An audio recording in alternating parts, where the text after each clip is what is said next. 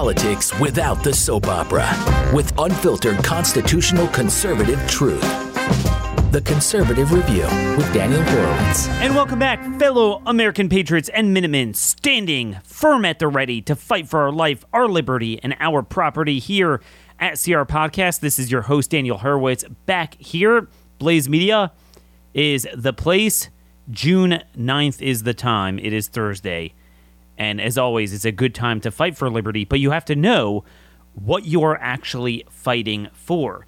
You see, what we have is a fake opposition, a fake conservative movement, a fake party that is always focusing on the wrong issue, or even if it's a, a right issue, it's a talking point.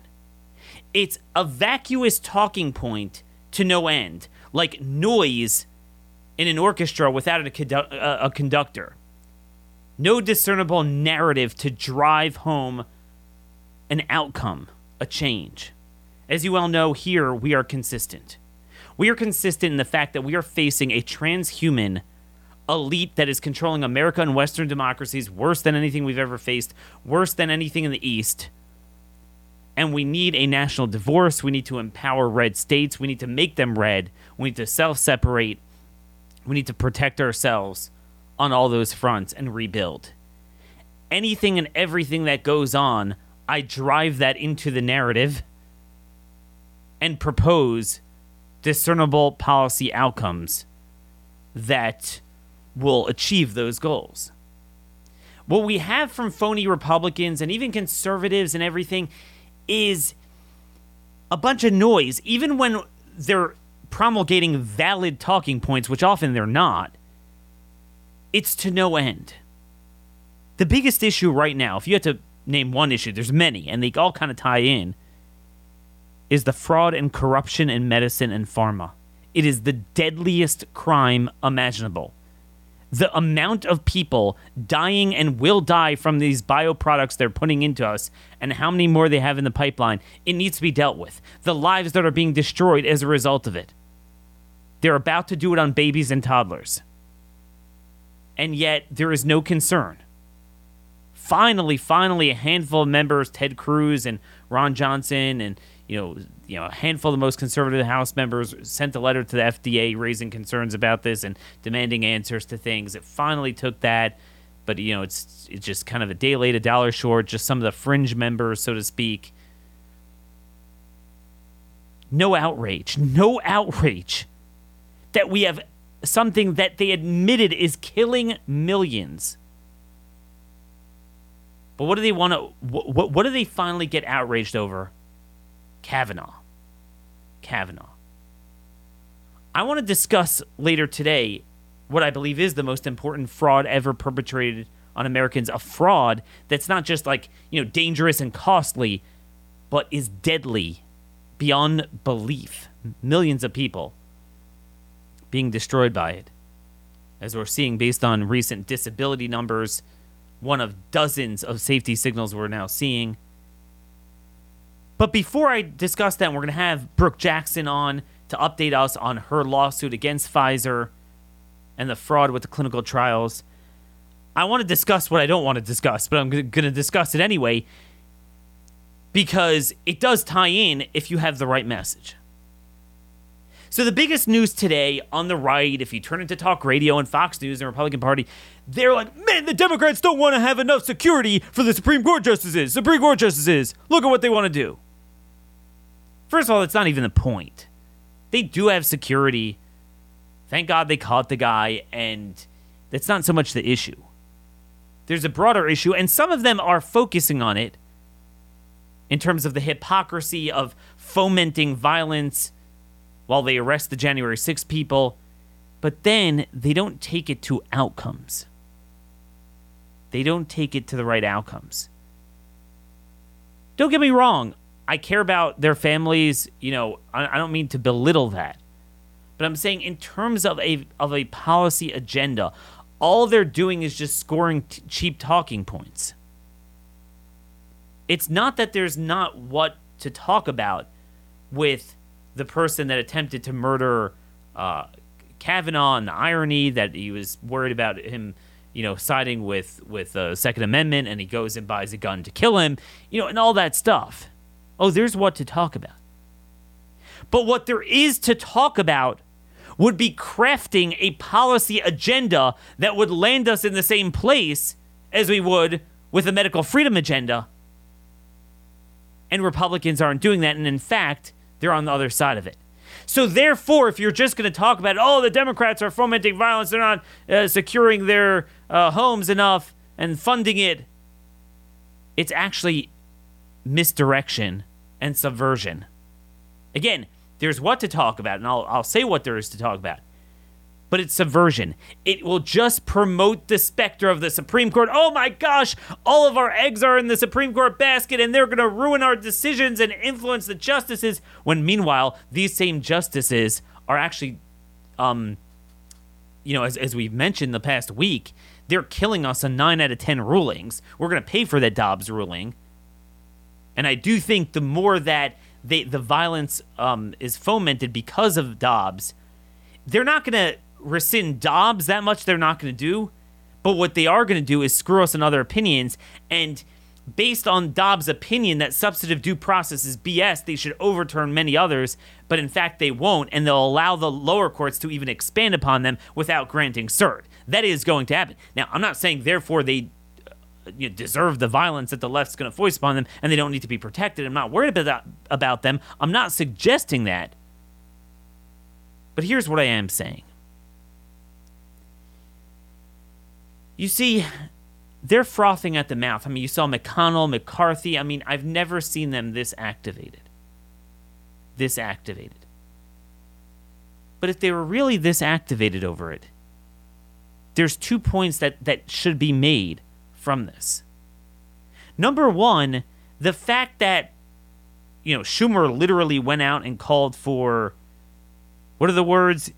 You have released the whirlwind and you will pay the price. Speaking to Gorsuch and Kavanaugh, you actually call them out by name. You won't know what hit you if you go forward with these awful decisions, right? And, and literally, it cannot be explained in any political sense because they don't stand for reelection. It's, I mean, there's no nice way of, of spinning that, that he's calling for violence against them. And indeed, now we have an attempted murder. So it's a great narrative, and you're the one saying that we're fomenting violence, we're the domestic terrorists, when in fact you're the ones who directly called for violence, and indeed your adherents are taking up the call of duty. I agree, it's a great talking point. It's a good point. But if you really believe that, the answer to that is that this is yet another reason. The reason why it's important to discuss the Kavanaugh situation, the attempted murder, uh, the violence against the Supreme Court justices, is that this is yet another example of why we cannot share a country with these people and why we need a national divorce and why we need to make red states red again, state legislatures independent again, governors actually conservative, and basically, as it relates to all the important policies that affect the people within the states declare independence from the feds and do what you want and follow the Constitution and interpose against the feds and everything they're doing. But not only will McConnell and McCarthy and Fox News and all these talking butts on phony conservative talk radio not pursue that agenda, but in fact, they'll turn around three seconds later and work with Schumer and those very people on Ukraine, on Pfizer, giving them more money, on signing off on every budget bill, giving them enough votes for cloture, which they don't have unless McConnell releases those votes for the so called must pass bills. While they're funding taxpayer dollars to inject babies with something that is proven to be poison beyond belief while they're kicking out people from the military, while they're denying organ transplants to people for not getting poison. They're all for that. And they're going to continue funding it. Again, the only reason they didn't fund another Pfizer bill is just because they were, you know, using it to fight for some of the border issues and they didn't want it mixed with Ukraine because they didn't want to taint the sacred nature of the Ukraine funding. They're still working with them on criminal justice reform. And despite their rhetoric on the border, they're actually still working on more guest worker this, visas this. And in the background, Big Ag still controls the GOP despite their rhetoric when it comes to policy on immigration, just like Big Pharma controls what they have to say on the biomedical state. So that's my point. Meaning, it's very grave what they're doing to the Supreme Court justices. It is an important story, don't get me wrong. But it's important in the sense that you, therefore, all the more so, cannot work with these people, have to recognize their genocidal intent on the other issues as well, and take precautions against it. But instead, they're subversive. So then, if you're going to talk about this, you know what? It's just a distraction. It's just a distraction. You know, just like with the inflation. Oh, inflation is terrible. It's a huge issue. It's not a distraction, it's a big issue. The Republicans caused it and aren't going to do what it takes to rectify it. That you basically need the states to say, we are going to nullify anything the feds do on land use, agricultural, um, resource, natural resources, obviously medical, all that stuff. Now, speaking of farming, at a time when we don't even know when we can get safe food that's not tainted, and our protein supply in particular is being attacked, it's a fortune controlled by China.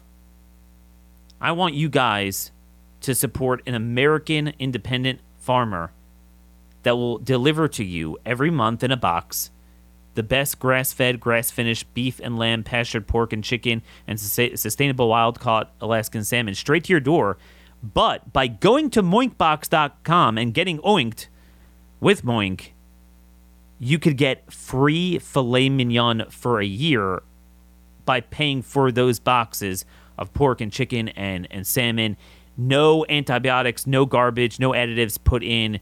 Best tasting, healthiest food guaranteed to your door now more than ever. Keep American farming going by signing signing up at moinkbox.com slash conservative.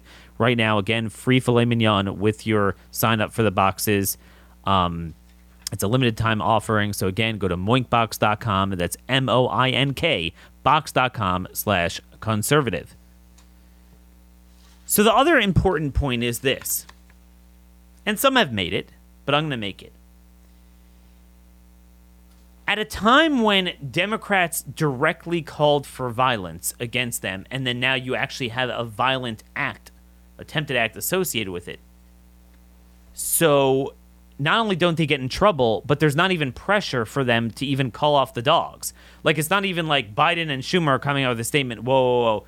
You know, now that this is getting violent, you know, even the people marching around um, the homes of the Supreme Court justices, stop, cease and desist they're not doing that. This is taking place at a time when people who merely stepped foot in the Capitol and didn't do anything else, and they were let in by Capitol police officers who were then fired for letting them in, but they were let in nonetheless, wasn't their fault. They are being held without bail. They're being criminalized because there was some degree of violence associated with with it, even though they did nothing.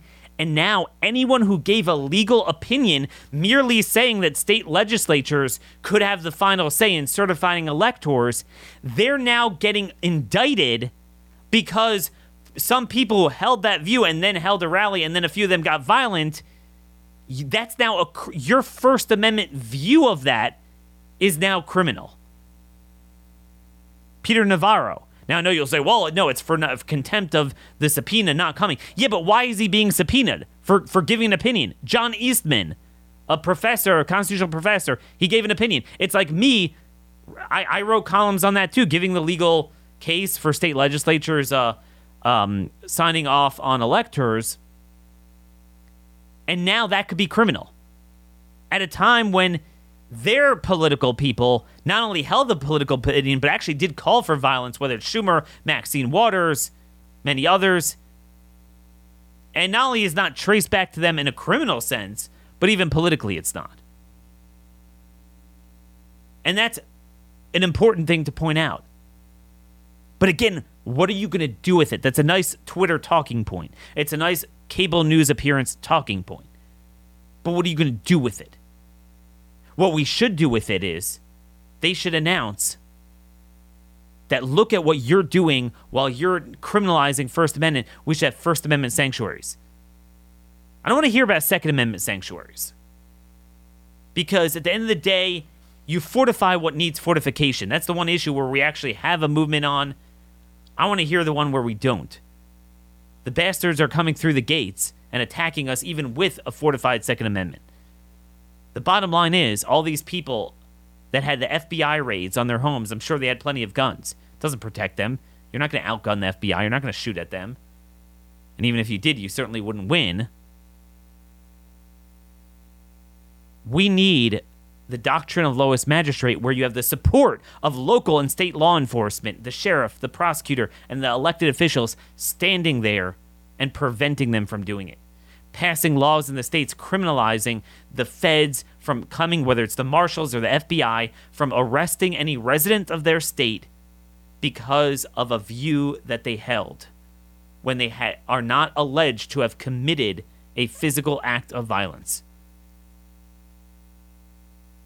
Because I would say, dude, if they need to be arrested, then by a factor of a million, Chuck Schumer needs to be arrested. I'm not saying Chuck Schumer does, even though it was disgusting what he said. You got to be very careful with that. I don't want to start this precedent of like, hey, we're going to arrest them for, for speech. You got to be careful with that. I just want to protect because I don't think we're nearly as strong as they are, and we'll be able to even affect that if we wanted to go tit for tat. But certainly, we need to save our people and make red state sanctuaries. Name me the Republicans that are willing to do that. None. So shut up. I don't want to hear about this. That's my take on this whole Supreme Court thing. If you're not going to take it to say we need First Amendment sanctuaries by accentuating their hypocrisy on taking a political stand and then violence comes out of that, if they're not going to pursue national divorce, if they're not going to say, hey, you want to delegitimize the courts? Fine. Then we're going to delegitimize your opinions too and just move away from judicial supremacism. All this is going to do is going to distract from Pfizer jabbing babies next week, distract from the the you know criminalizing of our bodies. If if COVID was used to criminalize our existing our bodies, January 6th was used to now criminalize our political views, even holding them, articulating them, speaking them. If you're not going to do that, it's just a distraction and in fact, it's just going to be used to further raise the specter of the importance of the courts that we're fighting so much for these justices. So then when Kavanaugh and Barrett screw us on nine of 10 other issues, then we really have to own it. Well, you fought for it, you bled for it, you got your things for it, you got your Dobbs opinion. Well, now you got to eat it as the final law of the land on their other opinions. As always, they are always off the freaking mark but I'm not going to let McConnell become a hero suddenly for standing up for the Supreme Court when you sit and work with these genocidal maniacs that you just wag your finger at three seconds later on the most important issues of our time. And you refuse to engage in a budget battle. We can't have a government shutdown. I don't want to hear from that. And as you well know, McConnell's visceral obsession with protecting the Supreme Court, whether it's physically, the integrity of the body, it's not coming from a good place. It's coming from a subversive place because he basically wants to outsource everything to the courts. So 90% of the time they screw us, so it's, well, oh, there's nothing we do. It's the law of the land. And 10% when you get good stuff out of it, well, then he gets to be a hero. He doesn't have to do the dirty work, he gets to outsource it to the courts. So, anyway, that's why I'm not going to distract. We need indictments of Pfizer. We need commissions in every state. We need McConnell committing to a commission to investigate Pfizer and Moderna for fraud, to investigating who knew it in government, what did they know, when did they know it, who created the virus, when did they know it, create subpoenas for that, just like they're doing on January 6th. That's what we need commitments from. He will never commit because he supports Pfizer. He supports the shots more emphatically than any Democrat does. He actually is extremely passionate about it, by, by the way. I was, you know, had polio from this, and this is, you know, this is, I feel so strongly about it. I don't want to hear about it. We need promises to repeal the 1986 uh, uh, absolving vaccine manufacturers of all liability. We need a repeal of the 2005 PREP Act that that basically anything done um, during a pandemic, during a public health emergency, uh, cannot be uh, sued in court. There's no cause of action against it. That needs to go. Every state needs to have a commission. If you want to have a joint commission among several states, governors and legislators get together and investigate. What did they know? Who did who knew about it? When did they know it? In terms of the virus, in terms of the vaccine, in terms of the war on treatments, in terms of remdesivir. What more is in the pipeline? Monkeypox, hemorrhagic fevers. What other gain of function research? What we need to do to take um, precautions against it. We need a commission going through every single childhood scheduled vaccine to understand what they are, what they're for, what they're needed for, what dangers they pose. Are some versions better than others? Are some worse than others? Why do we have combinations being given to kids multiple times when they only, even according to the National Academy of Pediatrics, only need, let's say, A, but diphtheria is stuck in that five different times, and that's the most problematic. I'm just giving one example. I know I'm throwing a lot at you, but this needs to be the focus. Instead, they're on the other side of every issue that matters, every spending bill that matters, every foreign policy bill that matters, every medical freedom bill that matters. They're on the other side. So shut up. I don't want to hear about Kavanaugh and the Supreme Court and oh, how outrageous the Democrats don't want to spend enough money on protection. It's not a money problem anyway, it's not the issue. It's just everything is misinformation, misdirection, subversiveness. So this is what all our people are going to be riled up now about. And McConnell is going to look like a hero. But in fact, the issue is the fraud. Okay? I want you guys to listen to these two minutes. I don't know who's speaking, but this is on the FDA vaccine advisory com- uh, hearing from Tuesday when they ultimately approved Novavax. I want you to listen to this conversation of how they know the degree to which it causes heart ailments. And not only are they approving it, but they're mandating it in many settings and they're continuing when they admit that it's over with. Right? In, in two weeks or three weeks from now, yeah, the end of June 28th, they're actually going to have a meeting on how they need to update their formulas. And they're going to basically green light Moderna and Pfizer to mix and match, update their formulas with without any even the little oversight they had with their original vaccine. They're now going to say, "Oh, once it's approved, you could update any formula, any variant, anything you want." Now, putting that aside, that's an admission that obviously it's outdated. It doesn't work anymore. Of course, it does work. It's negative effective. It actually works to recognize in a negative way uh, suboptimal antibodies every day. Now, I want to give a shout out to Aaron. Thank you. Every day he sends me uh, emails. He's going through all the academic literature, pancreatic problems, skin problems. Every day there's more literature on every ailment known to man occurring as a result of this. But anyway, take a listen to this clip of the FDA Advisory Committee.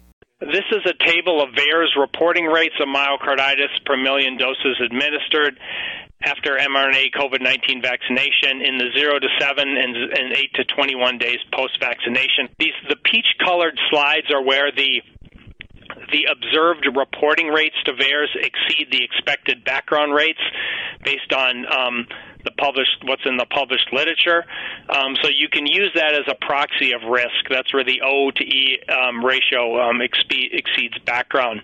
There were 21 reports of death involving myocarditis when when we evaluated the reports and accompanying records. And this table is for males 18 to 39 years old, and you can see um, whether whether it's a combined analysis of both vaccines or looking at the Pfizer vaccine or looking at the Moderna vaccine the adjusted rate ratios um, are all elevated, um, many of them statistically significantly elevated, um, with the dose 2 rate ratios tending to be the highest. Um, and then you see on the far right hand side there how that translates into the excess cases. Uh, in the risk period per million doses, which, depending on the analysis, range from about 40 to 60 additional cases in the risk period per million doses administered. And based on our follow up of VAERS case reports, available information suggests that most persons with myocarditis after mRNA COVID 19 vaccination recover from myocarditis by three to eight months after diagnosis. is fully recovered, meaning people don't have to worry about it ever again, or are there long term consequences that might come up later? Over. Um, I, I, think that there there can be um, long term effects, residual effects uh, of, of myocarditis. So, folks, you hear that? Significantly elevated risks in so many age brackets, well over the background rate. And they're like, yeah, they usually recover within three to eight months. And then one guy asks, I don't know who it is, are there long term effects? Yeah, there kind of are. We all know when you damage someone's heart, you damage their heart. Could you have people that eventually recover long term and don't have problems? You could, but it's like anything else. like, dude, that's horrible. And that's just one ailment. They admit it. And they're approving it on people who never needed it, already have immunity. The shot doesn't work, negative effective. I have so much more data. I have a piece on Portugal out today at Conservative Review um, discussing this. ConservativeReview.com. Nothing matters. And yet, only a tiny handful even sent a letter to the FDA on this. Even then, they only scraped the surface of injury. They mainly only focus on the waning efficacy, which in itself is not true anymore. It's negative efficacy, and the fact that most kids aren't at risk and they already had the virus. But they still, you could tell, don't want to really broach. They, they, they scrape it a little bit, don't want to broach that these are just bioweapon poison pills that could very possibly kill most people who got them within a few years at this point. This is the biggest fraud of all time. Not just because of the scope, but the consequences of it. The consequences of it. I just want to focus on one thing before we bring on our guest. So Ed Dowd, he was the BlackRock eh, eh, uh, former eh, BlackRock executive who has been focused on insurance claims and data analysis using his expertise as a data analyst to try to quantify the degree of injury. And he pointed this out. If you look at the Department of Labor data, it's straight up on their website, it's unbelievable. Starting right around the release of the vaccines, but then, you know, in different waves when they had the mandates and the boosters, it went up and down. An unprecedented, unmistakable spike in the in the disabled population. So the Bureau of Labor Statistics, so they analyze the labor market, the labor force, the people over the age of 16 in the labor market. And it jumped just within a year the the number of people by several million. It's it's like a 9.2% increase. And that might not sound like okay, like a 50% increase, but but you're talking about a population of like 32 million. It's inveterate. It's it's a very it's a very it's not the type of trend where you know you need 40, 50, 60% jumps to to to jump out at you. It's a type of thing that's pretty stagnant. You Going back the chart goes back till 2008 there's no precedent for that ever occurring. So this guy, a great Substack, it's called a Midwestern Doctor at Substack, the forgotten side of medicine. So he goes through that and he notes that in comparison in 2017 there were two, 204 million adults in the US between the age of 18 and 64. Okay? There are also 54 million adults over 65. Assuming you take the number of people with disability in the USA at the time the lockdown started and compare it to April 2022, which is recently, there have been an additional 2.8 million individuals disabled. So if you adjust for the population, that would mean 2.8 million people. Those of you who remember my shows from the last few weeks, I've been telling you, I've been honing in on roughly, you know, we think several, at least several hundred thousand people died, but in terms of the serious injury, critical injury, serious long term disabled, there's different ways to skin that cat and they're not exactly the same but but roughly we we we've said that there's multiple data points around the world that would would would indicate that that number in the US if you extrapolate from Israel and Germany and then you know the underreporting in VAERS and this and that it would settle in, I said, around 3 million. So you see 2.8 million more people are rendered disabled by the Bureau of Labor Statistics. He notes that that would equal roughly 1.7% of the population that had at least one vaccination. 1.7%. And I think that that makes a lot of sense. 1.7% is a very small number, right? That's what we'll be told. That's cataclysmic. That's cataclysmic. And again, if, if, if you have that amount, you know, that that reflected long term injury, it's not clear the other 98% are off the hook, even longer term, unless you're going to say that they got placebos, which could be. Some of them did. 2.8 million. That's unbelievable. And he he notes the obvious point. Many people obviously will argue, no, no, no, no, that's being caused by long haul COVID. And that's that's a reasonable assumption. Okay, Daniel, you can't assume it's all vaccine. It could be, you know, COVID is unprecedented too. But here's the problem with that. As he notes, that can't be argued because the trend was not present for the initial year of the pandemic. If you remember not too far back, one of the primary reasons that was cited for why you had to get vaccinated was how terrible long haul COVID was and that the vaccines would prevent it. I'm also of the opinion that a large number of vaccine injuries are being erroneously classified as long haul COVID. And he's right. I'm not saying it doesn't exist, I think it does. But again, as we're seeing with the heart ailments in Israel and UK and Germany, all over these data points, the trends are, and the stillbirths the problem is, if COVID is what did it, you should see those trends in 2020. That that's the one beauty about the inception of these shots, the distribution of them. It it beautifully coincided, and we saw this with the military as well, with the beginning of a new calendar year. So it's very easy when you look at different forms of data to right away eyeball that from 2020 2021. It's almost a perfect break of 2020 was COVID. You know, 2019 was pre-COVID. 2020 was COVID pre-vaccine. 2020, 21 was COVID with the vaccine. So there you have it, folks. Now name me the amount of Republicans that have shown any interest in this issue and magnifying it and speaking out and investigating it and pursuing policies to rectify it. And compensating those several million people compensating them. They have $40 billion for Ukraine, 80% of the elected federal Republicans. 80% in the Senate. And yeah, I mean, about 80% in the House, maybe 75% in the House. $40 billion, but they don't have money for, for us. They gave billions to Pfizer and Moderna directly and indirectly, billions in promoting their product, marketing it but nothing for the people that were injured by it. But I want to get to our special guest.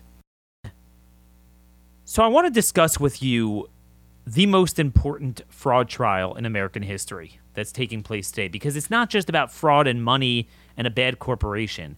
It's literally, as we explained, about the lives of millions of people and the fact that it will be tens and hundreds of millions of people in America much less billions around the world, because they're continuing to do this.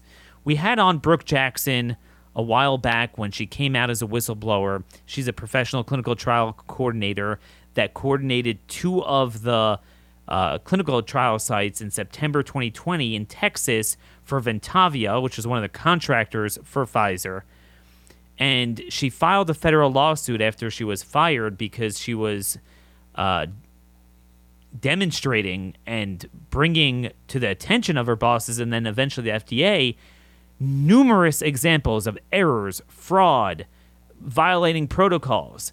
Obviously, now that we can see in the real world, it has negative efficacy and thousands of maladies associated with it. There's no way you could have missed that. It's not like, oh man, we just just missed it. It's just weird, you know, like what happened there. No, I think now we're getting a sense of what occurred it wasn't just a couple of T's uh, crossed and I's dotted. There was wholesale fraud that fabricated the entirety of what existed. So obviously the trial is now percolating. It's it's in the it's a False Claims Act lawsuit in the federal court in Eastern District of Texas, and I was curious about what was going on. You know, hey, you know, what's the progress of this? Because everything hinges on this. If we're ever going to get discovery and understand and find out what went on, and really not just in the realm of Pfizer, but but in the in the scope of of our government agencies, this is the venue. And it's all because of Brook, who is doing this. She could have easily privately settled and earned a lot of money and rode off to the sunset, but she understands she's really the only one in the entire world, possibly, who's in the position. I mean, I think there are others too, but the only one who's willing to come forward that's in this position to file the lawsuit on behalf of the people. It's literally lives on the line. It's not even a matter of making Pfizer pay billions. Certainly, we do want um, restitution for people who are damaged so they can get treatment. But this has to be shut down. This needs to be. We need an entire Nuremberg Code built around this. Um, this is a big deal. So, who better to discuss the progress in this trial than the participant herself? Brook, thanks so much for what you do, and thanks so much for joining us again today. Thanks, Daniel. I appreciate you having me on again. All righty. so let's get right to it. What is the update? Um, you guys drew first blood, you filed the complaint, and Pfizer has responded with a motion to dismiss.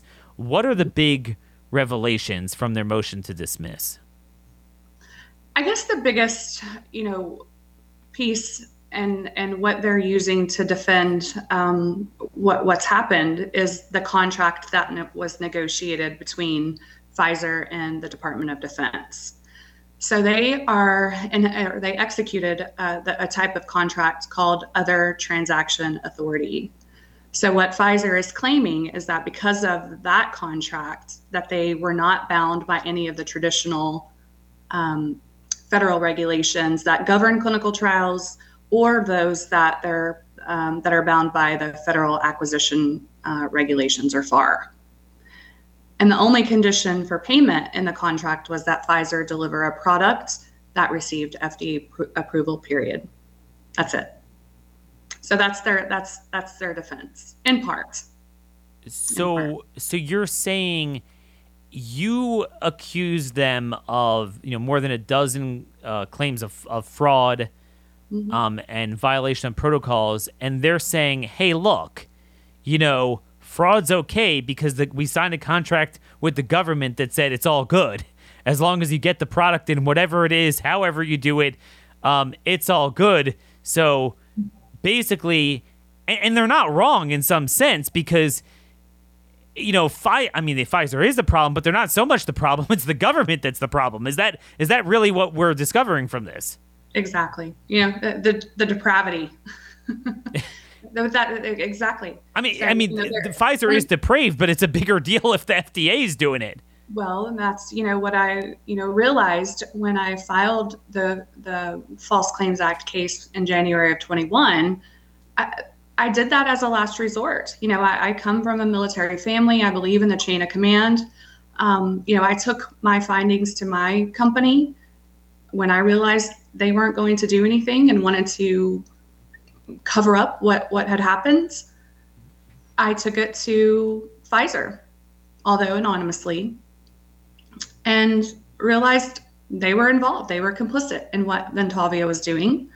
And then from there went to the FDA and gave the FDA an opportunity to go in and inspect Ventavia's practice and when that didn't happen my the, the last resort that you know I, I felt i had at the time was to bring forward this false claims act case. Sure. And, and now um, you know you know hindsight's always 2020 but now looking back you know i wish i i wish i would have done things a little bit differently but you know that's what i've been saying all along. All of these all of these entities are these regulatory bodies are complicit in this scheme to cover cover it up. Now, uh, one thing I'm curious about your, your lawyer is Robert Barnes, who's who's a mm-hmm. terrific yes. individual. We had him on at the beginning of the pandemic in 2020. Um, and I, I, think I've been on his show before. So, so what has he told you about the nature of this contract? I think a lot of people would be surprised that the contract we would have expect that they would have cited a contract with HHS or FDA. What's DoD? That's that's a that's a great question. Yeah. So so Robert Barnes is lead attorney.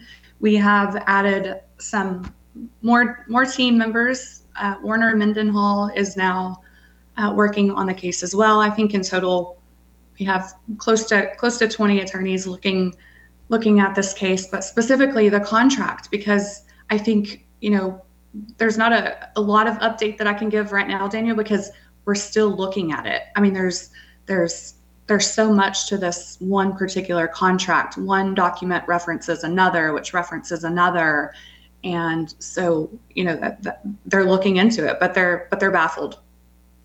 But but you you get the point. I mean, sure. aside from the the content that they're saying they're absolved of everything, the fact that it was DOD that did it more than HHS, because that's that's it's that's surprising. It's surprising when this type of contract is typically used to negotiate contracts that you know are are are dealing with uh, weaponry and military action. So, could you give us a little bit of where this heads next and the timeline?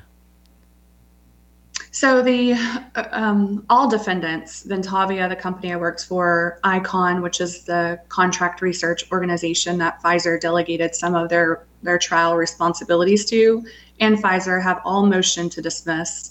They all had an opportunity to submit those, and we have a status hearing that was just um, given to us a, a day or two ago. So next is is just working on our amended complaint and responding to their motions to dismiss there's a you know again a lot that's just happened over the last couple days and i believe robert's been on vacation and and the new group of attorneys were were arguing a, a, a case um, at the supreme court level so i don't again i'm sorry i don't have a, a lot to um, you know a lot more to give you other than you know these motions to dismiss. They've motioned to stay discovery, which um, you know is, is huge. The the judge uh, Truncale in the Eastern District, District of, of Texas in Beaumont, you know, was going to allow us the discovery based on their motion, and they've they've since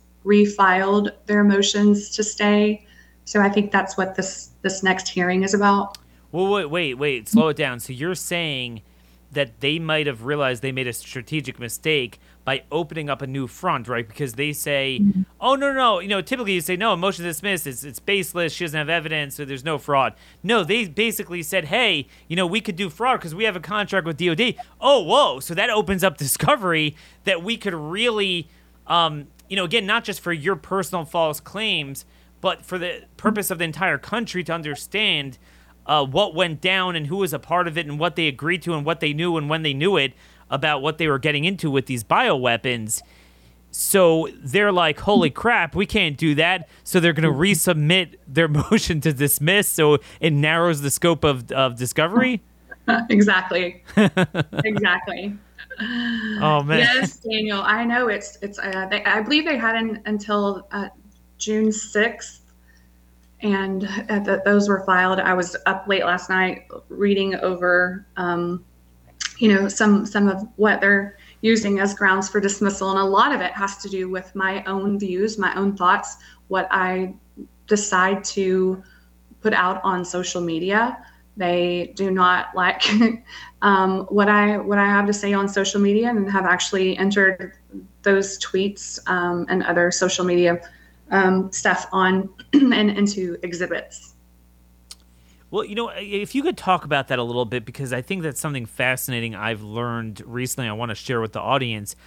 I, my understanding was when you first came on my show, and a month or two before, when you came uh, uh released this information to the British Medical Journal that you were sitting on, you presented them with the evidence I thought you were you were able to speak out then because the year was up and you were free, but in fact my timeline was off. You actually came out in um, September. Was it September of last year? But in fact, you had the gag order on you till February of this year, but you decided to come out anyway. And I didn't know you lost your attorneys because you did that. I did. Yes. Yes. I immediately lost my attorneys when I I warned them, and I, I I'd been warning them since I filed this False Claims Act case. The government has an initial 60 days to in, investigate the the allegations, and after that 60 days expired, and I there was there was no investigation, nothing. They asked for more time. I reluctantly agreed to a six month extension. And after that six month extension, which expired around September of 21, they wanted another six month extension. And my attorneys at the time warned me, you know, Brook, we have we have qui tam cases or false claims act cases that go on for a decade or more. And I told my attorneys, my former attorneys, that we, we didn't have that kind of time. And there was no way that I was going to wait that long before coming forward and at least yep. alerting the public to what went on in these clinical trials. And so when I when I threatened to go forward, I had a, a connection to a, a mainstream media outlet and I was going to go on go on that show. And when I told him I was going to do that, he immediately withdrew. Wow. So, so I mean, you, you really gave up everything. Um, could you well, describe? yeah. Sorry, excuse me, Daniel. But you know, just going back in in my in my research and, and what I was learning about False Claims Act cases, I came across um, a, a case where uh, the plaintiff was kind of in the same situation, similar situation to me. She wanted to come forward with the facts about the case, and and she did so, but did not reveal that there was an actual um, case. So she came forward with the facts, but didn't reveal that there was an action pending in court. So when I read that, um, when I read that case, I, I, I asked my attorney, why why can't I just come forward at least with the information that I have without revealing that there is this you know, this ordered seal. And I was told, and I, I have, you know, all the, the email correspondence, et cetera, that if I did that, the government was going to come after me. And I told him, well, just let him come after me. He withdrew from my case, and I moved forward with giving the evidence to the British Medical Journal.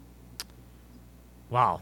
No, I mean, again, you know, no one could accuse you. You know, other people that have come out and dissented in each field that intersects with this is like, well, they're trying to get fame and people attack Peter McCullough and Robert Malone and everything, you know. But with you, there's truly no conceivable way of, of saying you're doing it for anything because if you did, you could have quietly uh, gotten a lot for this by, by just playing the game and rather than doing it as a public service.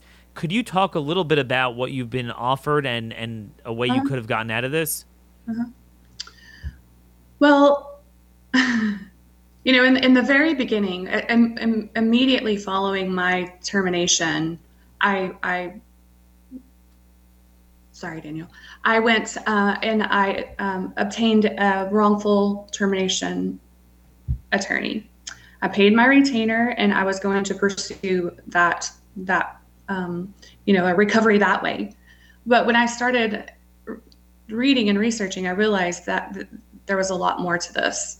So I backed away and dropped the wrongful termination. So there was one part, you know, one place where where I could have received, you know, money from from this.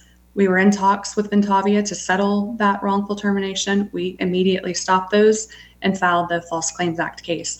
Now there is a um, a, a, part of the False Claims Act case for wrongful or um, excuse me, yes, retaliation and that's where I will, you know, receive my recovery. I, I filed this complaint with FDA. Ventavia fired me because of that, I believe. And so there's, you know, there's that avenue for for some recovery for me. That's that's my part of the False Claims Act case. Um, you know, potential recovery. The rest, you know, there there is a potential if we are successful in any uh, recovery that I get a percentage of that recovery. But since the very beginning, Daniel, I've I've I've, you know, offered that to the vaccine injured. And I've said that from the very mm. beginning. Any successful recovery is going into a fund for, for the vaccine injured. Yep. No, I mean, and that's that's something mm-hmm. every state should be doing, and of course they've turned a blind eye to it. And and in fact, this False Claims Act is filed by you against Ventavia and Pfizer, but it's on behalf of the people as, as a legal motion. Is that correct? That's correct. Yes, I have filed this on behalf of the people. And and yeah, and that has legal ramifications as well. The way you went about doing this, this is essentially uh, all of you out there that are so incensed by it. I get all these emails. Look, you know, I got the shots. I thought it was like anything else. Didn't think there was anything wrong. Why would you? And I, I have these problems. I'm injured. Um, this is for you. This is this is the one venue we have, um, because you don't have a claim of injury. They absolve them of liability. But this is a false claims act on the clinical trial side of this, and this is really where we're going to hopefully um, get some sort of some sort of discovery process uh, throughout this. Uh, putting aside the court case, have you learned more and have you documented more in terms of the scope of the fraud? Absolutely, yes. Since we yes. spoke last.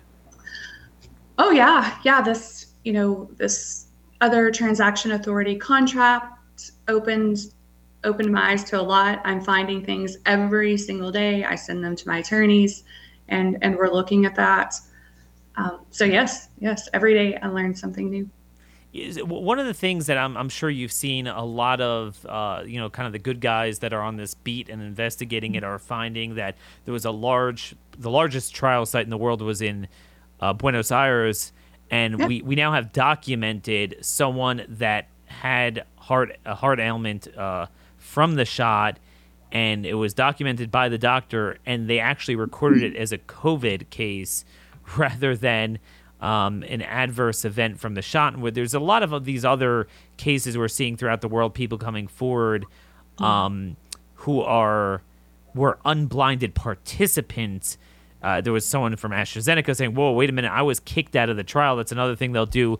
They'll kick them out, so they're not in the numerator anymore. So Sure, hey, sure. the adverse happened. event.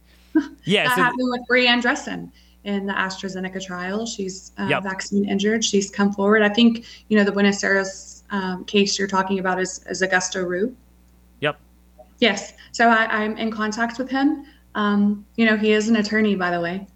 Oh wow. Oh wow. I would I would love to get a hold of him. Uh, I will put you in contact right You away. know, He's that an is- amazing, That amazing. is something my audience needs to hear from, and I think everyone needs to because that literally is the smoking gun. Some of the other stuff is a little bit in the weeds with protocols, but that's straight up how they how they just took everything out because again you can't bridge that divide. I saw right away. It wasn't rushed or whatever. You could say okay you'd have this amount of adverse events so it's a little bit more or this amount of efficacy it's a little bit less. It's night and day. It's literally like you know from 90% effective to negative effective and from almost no adverse events to um every malady of every inch of a human body that you could think of. And now it's you know we see it documented uh, roughly you know roughly 2000 maladies that Pfizer recognized in that famous document now that you know they knew about um, you know over 1200 deaths right away Right so away.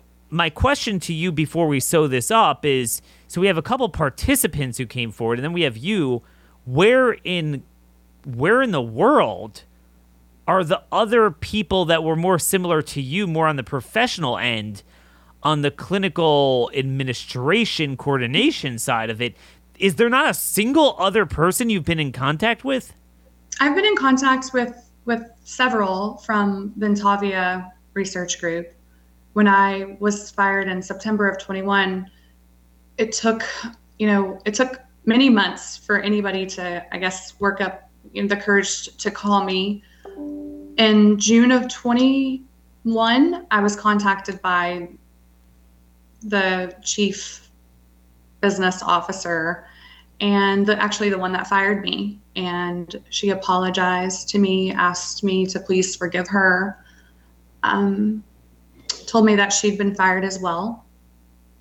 for bringing up very similar concerns to those that I did. Wow. Yeah, so in total, I believe there are seven people from Ventavia that have reached out to me. Mm-hmm. That is interesting. But but what about other clinical trial sites around the country? Nobody. See, there's no something there's something wrong there. Again, mm-hmm. because this is not it's not like oh, you know, there's a signature off like some of the things you were saying and I'm not discounting it. But I sure. mean, what, what what we're seeing now is just the evidence that we know, and we know we we barely see anything, but just from the real world experience, now we see the results of the shots that you can't deny, and then the released documents that we do have, you can't bridge that divide. It's like saying I have hemlock and you sell it as ivermectin. you know, it's like whoa, okay, there, there's something, there's something so blatant that you can't miss um, and it's truly disappointing that this is what's happened to human beings. And there's one thing when the shot was really popular, but now it's not even hard to do it. You came out when it was when it was tough to do it. Now it's pretty easy. I mean, it's it's pretty universal. No one's even defending it anymore. They just moved on to other issues because they don't want to talk about it. They just move on, like it like like it like it never happened. And, and, like and again, not killing people and injuring thousands. And, and, and again, Brook, from your research and being in this field, I mean it would be bad enough that there's so many people that we need to diagnose and treat. There's there's millions of them. We discussed today that that it's it's likely uh, 2.8 million additional people disabled uh, based on the uh, labor data, but that coincides with numerous data points that we're seeing coalescing around a one one and a half percent rate of serious however you want to define it, serious adverse events, long term mm-hmm. adverse events, about one, one and a half percent. And that's an enormous sum of people because almost everyone got the shots. Enormous, mm-hmm. enormous sum of people. And that's just what we see evidently now. The question is three to five years from now, does that rope in an even larger cohort? But it's worse than that. Mm-hmm. It's they have so much more in the pipeline. We're now seeing with the pox fi- vaccines, uh, everywhere where there's a new ailment, there's a vaccine around there, suddenly props up uh, the the all these flu shots, the flu combos, the RSVs, all this stuff. Um, and you know, you know what's interesting, and Daniel is is when I've you know gone through and really looked at Ventavia and their association to other other companies like Platinum Research Network and the World Vaccine Network or whatever whatever they're called. Um, you know, there's something really, really dark going on. You know, Ventavia has their hand in all of those vaccines that you mentioned uh, RSV, cytomegalovirus, CMV, uh, C. diff vaccines, like you mentioned, the, the COVID and flu combo. Um, they were even involved in a, a baby formula clinical trial. Oh, no. Yes, yes. So, you know, it just takes time to, to look through all the documents and connect connect the dots, so to say. You know, again, one document leads me to another document to another document, and all I can do is is highlight those and and, and send those on to my attorney. I'm not um, I'm not I'm not one, you know. So I, there are a lot of things that that I'm learning, and you know, I, I've I've said for a long time that the people that, you know, why haven't they come forward? Um, I, I, I really, I really don't know. I, I ask myself that all the time. Why haven't more people come forward? And, and, and maybe there have been false claims act cases filed against, you know, the other vaccine manufacturers. Those, those can stay under seal for a long time. Mm, that's a good point. That's a good point because you, know? you actually you tried to jump the gun because you you felt someone needed to do this, but yeah, it could be others maybe are still under wraps and you know, we're, we're going to need this. We're, time is of the essence because, I mean, I can't believe it. Babies and toddlers, and there's only one Republican governor and his Surgeon General who have spoken out against it. The others have not said a word. I mean, and, and, and I think what's important is there's one thing, okay, you say this was a one time deal, it was like a war crime, but the war is over. But no, because the mm-hmm. fact that they're still doing new EUAs when everyone admits it's no longer an emergency from you know most people had it already it's attenuated it's omicron it's not pathogenic in the lungs really most people aren't dying from it it's over and the government has countenanced that view in many other respects that it's kind of over in terms of the emergency but they're still using these same methods to just approve things. Yeah, and so, Daniel, by the way, by the way, even if there was a, a declaration that the pandemic was quote unquote over, it wouldn't change the emergency use authorization. I actually found that in a document yesterday. Yeah, that's the new paradigm. I mean, yeah. everything else is going to be done like mm-hmm. this. And this is scary. You yeah. mentioned baby formula. I mean, typically, mm-hmm. like the FDA was the ultimate symbol. We always looked. You get something from overseas, man. Man, I wish I had an FDA on it. And now it's like our brains could have never fathomed they would do this to us. I, I, I don't even want to believe it. It's so painful, but it is what it is at this point. And the only question is how far back the rock gut goes. But certainly, henceforth, we got to stop this. And I think you're really the most pivotal avenue to doing that. Is there any way people could support you in what you're doing? I think, you know, it, journalists like yourself just allowing me the platform to, to talk about this, keep talking about it. We are working with um, Barnes and Mendenhall to to potentially start, you know, a, a, a crowd fund to really look at the documents. If there's any financial support that people want to want to give, they're they're looking at, at starting, you know, something something for that. But for right now, just allowing us the opportunity to discuss it is, is I think well, that, you know, that's what we're going to do. And obviously, you have to remain you know private because uh, you're you're a big target. But but folks, if you do have any insight, if you're in the field, if you have anything to share with Brook, send it my way. Daniel Horowitz at startmail.com, and I'll pass it on to Brook. Uh, mm-hmm. Thanks so much for today's update. Thanks for remaining strong. Thanks for taking the initiative. We're all with you. And uh, with God's help, we're going to see some fruit from this. All right. I agree. Thanks, Daniel. Thank Take you care. for all you do as well. Take care. So, again, folks, that was Brook Jackson, the whistleblower from Ventavia Pfizer clinical trials. Um, you know, there's a lot of heroes in this game, but I really think she is one of the less known heroes.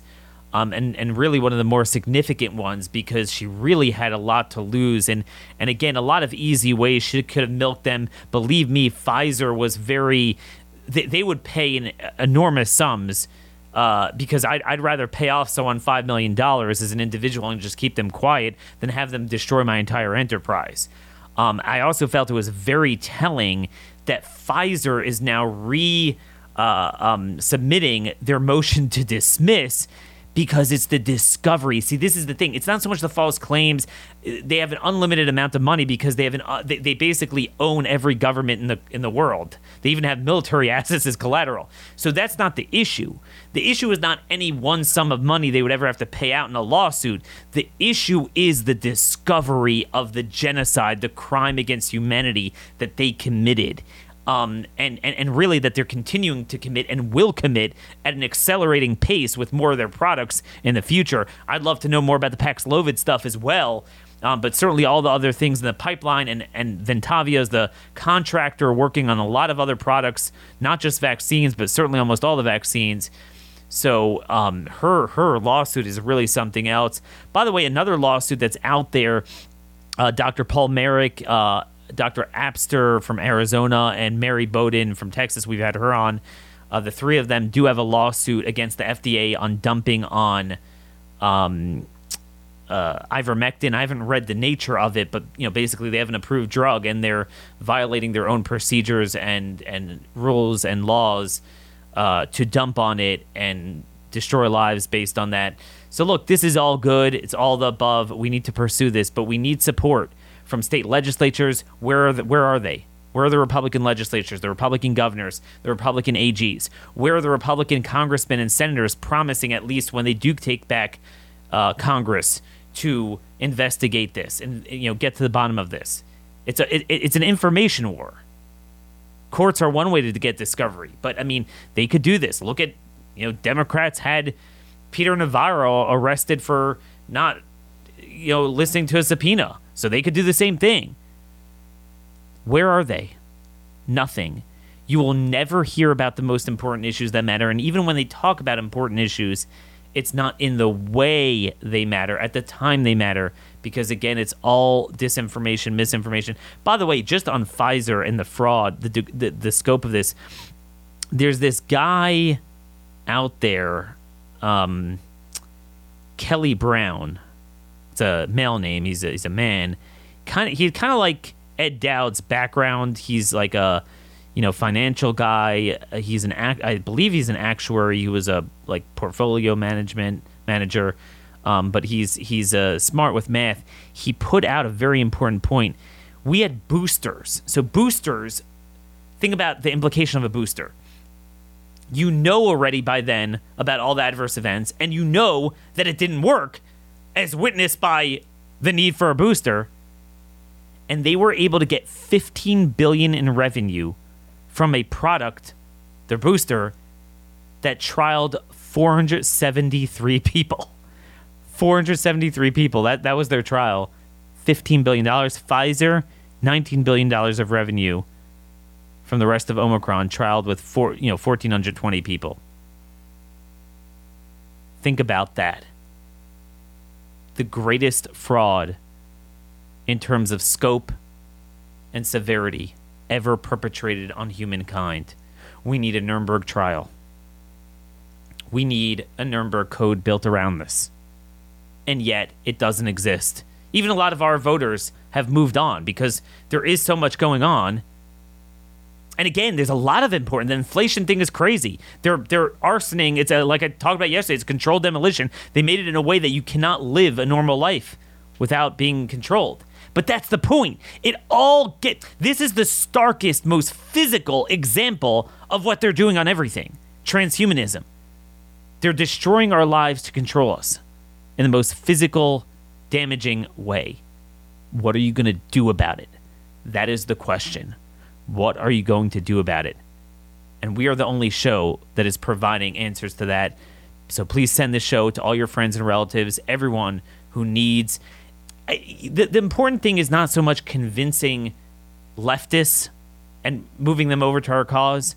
If we only had the people who voted for Trump, vote re- Republican in general, understanding the issues that matter and the way they matter at the time they matter and the strategies for dealing with them, the long term goals that we have, red pilling them in that, we could have significant portions of the country doing what we want, regardless of what happens with the presidential race, what happens in Washington.